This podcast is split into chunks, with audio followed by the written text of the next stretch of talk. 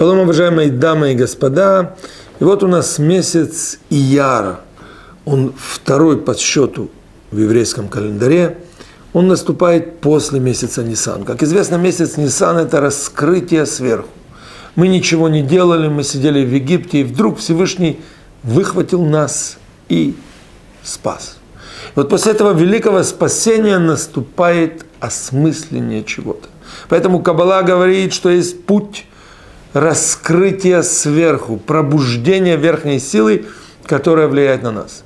И теперь в этом месяце Ияр в нас самих должно проснуться пробуждение снизу, то есть пробуждение человека. Человек должен думать. не случайно поэтому книга Яцера говорит, что центральной силой этого месяца является июнь. Июнь – это глубокое осмысление того, что происходит. Человек начинает думать. Вот эта мысль, работа снизу, когда человек уже не ждет, чтобы раскрылось что-то сверху, он хочет это добиться, он хочет заслужить. И не случайно буква ВАВ соответствует этому месяцу. Буква ВАВ, она представляет собой прямую линию. Обратите внимание, человек, который служит внизу, который старается сам чего-то добиться – дойти разумом, осмыслить все происходящее, он добивается того, что благословение сверху спускается к нему, минуя какие-то повороты, реверсы и так далее. Прямая линия.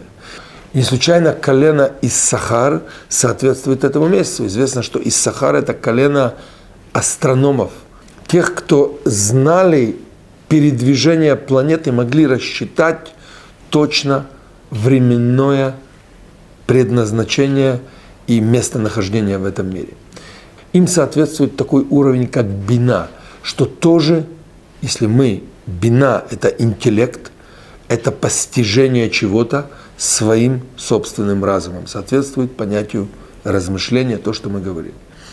Итак, этот месяц он очень благоприятный для того, чтобы человек начал думать. Зачем он здесь?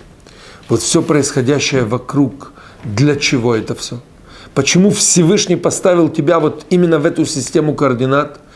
И это порождает желание сверху.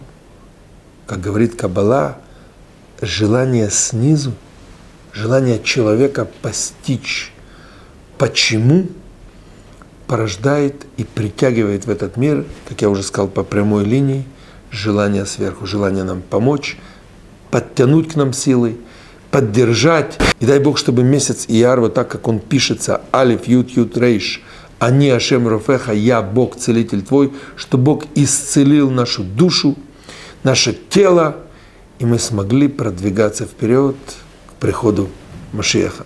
Шалом, шалом.